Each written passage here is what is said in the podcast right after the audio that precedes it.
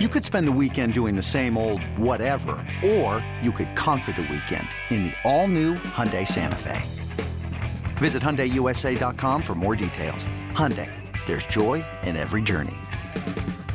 Another day is here, and you're ready for it. What to wear? Check. Breakfast, lunch, and dinner? Check. Planning for what's next and how to save for it? That's where Bank of America can help. For your financial to-dos, Bank of America has experts ready to help get you closer to your goals. Get started at one of our local financial centers or 24-7 in our mobile banking app. Find a location near you at bankofamerica.com slash talk to us. What would you like the power to do? Mobile banking requires downloading the app and is only available for select devices. Message and data rates may apply. Bank of America and a member FDIC. For Panther fans who want to keep pounding. For the, for the, for the, for the, for the, for the, for the ones who want an inside look at the vault. This, this, this, this, this is Views from Mid Street. From Mid Street. Now, here's your host, Lonzo Wrightsell and Rob Brown. All right, let's break this thing down a little bit, X's and O's wise, here on the Views from Mid Street podcast. Again, do us a favor, make sure that once you have liked and subscribed to the Views from Mid Street podcast, available where major podcasts are found, that you share us around with your friends as well on the social media, on Twitter, on Facebook, on the gram, whatever it is that you use to interact with your fellow Panthers fans. We would very much appreciate you letting them know about us. Let's take a little bit of a look at this game.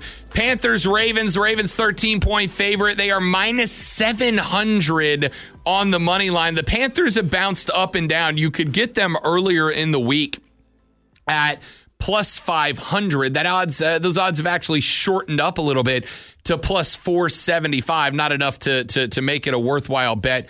Uh, for me yet, but it is interesting. That means that uh, some, some some money, some money came in on Carolina uh, early in this one. A lot of folks, and I've been looking, you know, I spend a little bit of time as we prep for this pod every week going and looking at different proje- projections and predictions from folks. Um, I will tell you that I have seen quite a number of folks that have been picking this game separated by 7 to 11 points, separated by less than Vegas has the spread right now. And I was a little surprised by that. Uh, historically speaking, the Panthers have actually gotten the better of the Ravens. We are four and two all time in series history. We won the last game against Baltimore, but of that four and two, we have only played at Baltimore twice. We are one and one on the road at Baltimore. We won in 06. We lost in 2014. We do have a little bit of familiarity between these two. Bradley Bozeman, starting center, actually played for Baltimore for three years, 2018 to 2021. However, Ravens running back Mike Davis obviously was a Panther for us for the 19 and 20 seasons. Uh, Kevon Seymour, their cornerback, played for us for three seasons. Josh Bynes, linebacker, played with us last season.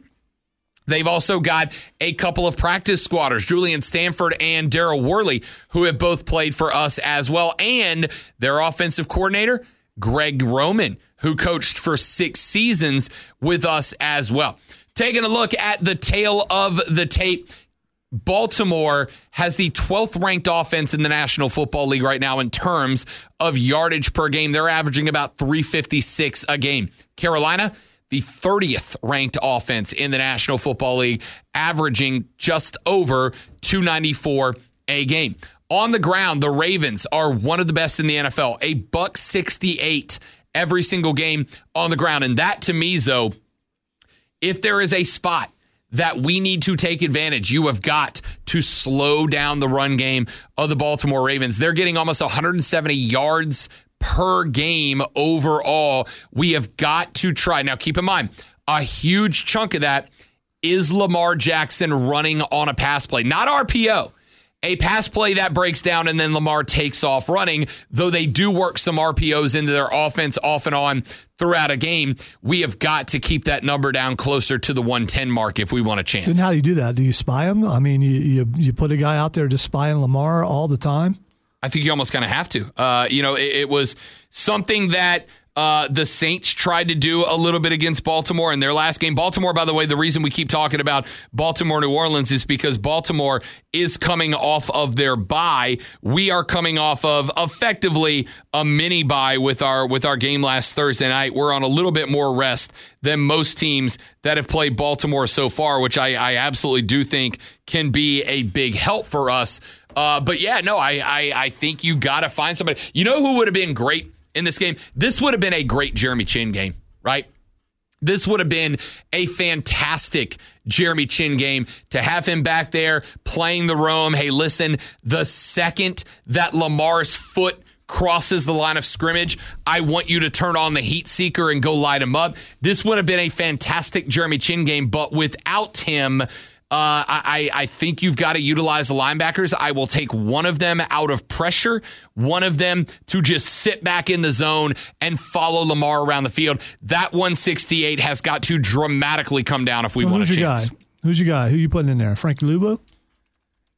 I think so. I mean, I, I got to think he's been the most aggressive against the run. I think I might have to take that aggression and uh, line it up and, and, and keep an eye. Um, you know, maybe this is an opportunity. I, I, I don't know. And, and, the problem is, you know, when you're Baltimore running a 3 4, you got a little more leeway to use a linebacker as a spy, right? You can, you, the, basically, what you're doing here in a 4 3.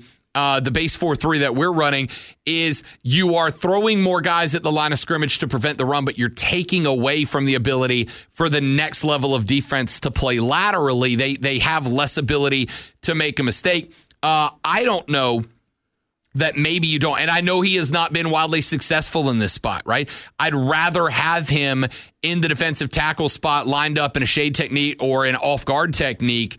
But I don't know that maybe on a handful of plays, especially likely uh, plays where, where you think Lamar becomes a threat, maybe you you switch to a 3 4 lineup, Derrick Brown uh, as a nose tackle, add another linebacker. Maybe you bring in uh, like an Amaré Barno and and and go with a three four as an alternate defense to give yourself the opportunity to put a spy on Lamar. Uh, that being said, you're uncomfortable. You haven't run it a bunch this year. It's it's a little out of the ordinary, so I don't necessarily love it. But yeah, the answer put, is you got to do something. You're putting less beef up front on the team that you just talked about is is a primarily uh, running team. So I I mean I don't know if that's the move to make because uh, you're going to possibly give them more lanes to run through. I get that. Uh, I will say this. Looking at the Ravens, they are going to be uh, they, they they by the way, if you go look, uh, you got Kenyan Drake. Drake had a fantastic job against New Orleans. Also, a guy that didn't have a lot of tape on him. Uh, Gus Edwards is questionable to play this weekend. He was starting at their RB1 coming into this game. Uh, he has just come off of the pup list and is now able to enter the backfield, but he has been dealing with a hamstring injury. It sidelined him against New Orleans. He should be suited up and able to go.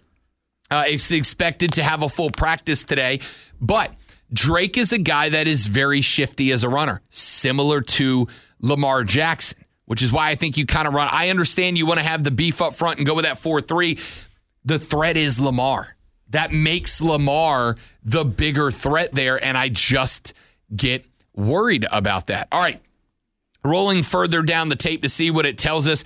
Uh, uh, Baltimore, not exceptional through the air. They are actually 27th in the league against the pass. And of course, lining up against our relatively good pass defense. I take a little bit of heart in that, right? Like if you can eliminate the pass using just and primarily the defensive backs, it frees the linebackers up to move laterally a little bit. It frees the linebackers up to move left and right and kind of take away some of those down the field angles that Lamar Jackson kills you with. This is one of the spots that we might have an opportunity. They're not an exceptional passing team. They're an average passing team. That being said, they average 10 more passing yards per game than we do, but we also had PJ Walker, notorious not downfield passer, in there for a handful of starts, which kind of dinged that number just a little bit. But uh, I would abs- absolutely, Lonzo, absolutely argue that when it comes down to it, When you need mealtime inspiration, it's worth shopping Kroger, where you'll find over 30,000 mouthwatering choices that excite your inner foodie. And no matter what tasty choice you make, you'll enjoy our everyday low prices, plus extra ways to save, like digital coupons worth over $600 each week. You can also save up to $1 off per gallon at the pump with fuel points. More savings and more inspiring flavors make shopping Kroger worth it every time. Kroger, fresh for everyone. Fuel restrictions apply. Uh, I, I absolutely think that the defensive backs, as much as the the offensive line is the unit that needs to be challenged the most, the defensive backs may have even more pressure on them if you can keep Lamar uncomfortable throwing the ball down the field and make him look to get outside of the pocket. It frees up the linebackers to make the plays we will have to make. It absolutely does, and I do have confidence in our defensive backfield. And the thing is, if you can put pressure on him to to throw the ball, you just talked about how. It, is that a matter of him passing or a matter of the receivers? I think it's more a matter of their receivers. And uh, I don't know that he has a run first mentality, but it's pretty close. It really is very close. He will throw some interceptions. And for a while, at least the first few games, that defensive backfield was picking balls off at least one per week. You get one or two of those this week, it could mean a whole lot to this entire game. I got no doubt. I got no argument with that at all. I think that's absolutely correct. Eh, but again, it's one of those stand in front of the train and push real hard uh, metaphors. It's it's going to be tough to do.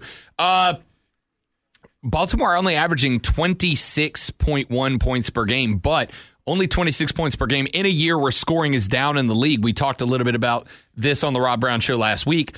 Uh, 26 points per game. We are averaging just a tick shy of 20.5 points per game. So there's really only about five and a half points of difference between us on average. Uh, and again, that was with a couple of low scoring games uh, out of PJ Walker. Yards per game, uh, defensively speaking, the Ravens are giving up 350 total yards per game. We're giving up 362, only a 12 yards per game difference, but that separates 19th from 25th. But keep in mind, they've only had Roquan Smith for a single game. That number is going to come down uh, as Roquan continues to patrol the middle of the field for Baltimore. Uh, that 350 per game, I think, is a little bit misleading. But I still want to run the ball at the heart of that defense and try to keep the outsides opened up for DJ, uh, for Shy, for for these other guys, for Shenault, to, for for TMJ to have a little bit more room to operate and maybe even dump in a couple of crossing routes behind that defense if they go we've got to run the ball. And if you can threaten 325 330 in this game you give yourself a chance. Rushing yards per game they give up 92 rushing yards per game that is the third best rush defense in the national football league and again the majority of those games that add to that average were without the best linebacker, the best inside linebacker in football, Roquan Smith on the defense. That number may drop down as well. This is going to be, if it's not already, going to be arguably the best rushing defense this league has seen in a while. It does not change the game plan, Lonzo. Does right. not change the game plan. When Carolina first decided, hey, we're a running team, and they ran, I believe it was Chuba in the first half and Foreman in the second half. If you can do that in this game, if you can use one running back in the first half and another one in the second half, I think it helps a great deal because that second guy is going to be nice and rested going up against the defense that hopefully will be tired. And I think that's another way that you could get things done against Baltimore's defense. And Chuba was back last week. They didn't use him as much as they could. So, with what was it, 10 days of rest, uh, he should be healthier and ready to go. And I just think that's that's probably the move you got to make. You save one of those guys, and it's probably going to have to be Chuba this time since Foreman's been carrying the load to the second half and bring him in more in the second half while he's fresh. I think you're going to get a healthy dose of both. Uh, healthy dose of both. I think you're looking, as we've mentioned, depending on how many times we can convert those thirds and shorts that plagued us earlier in the year.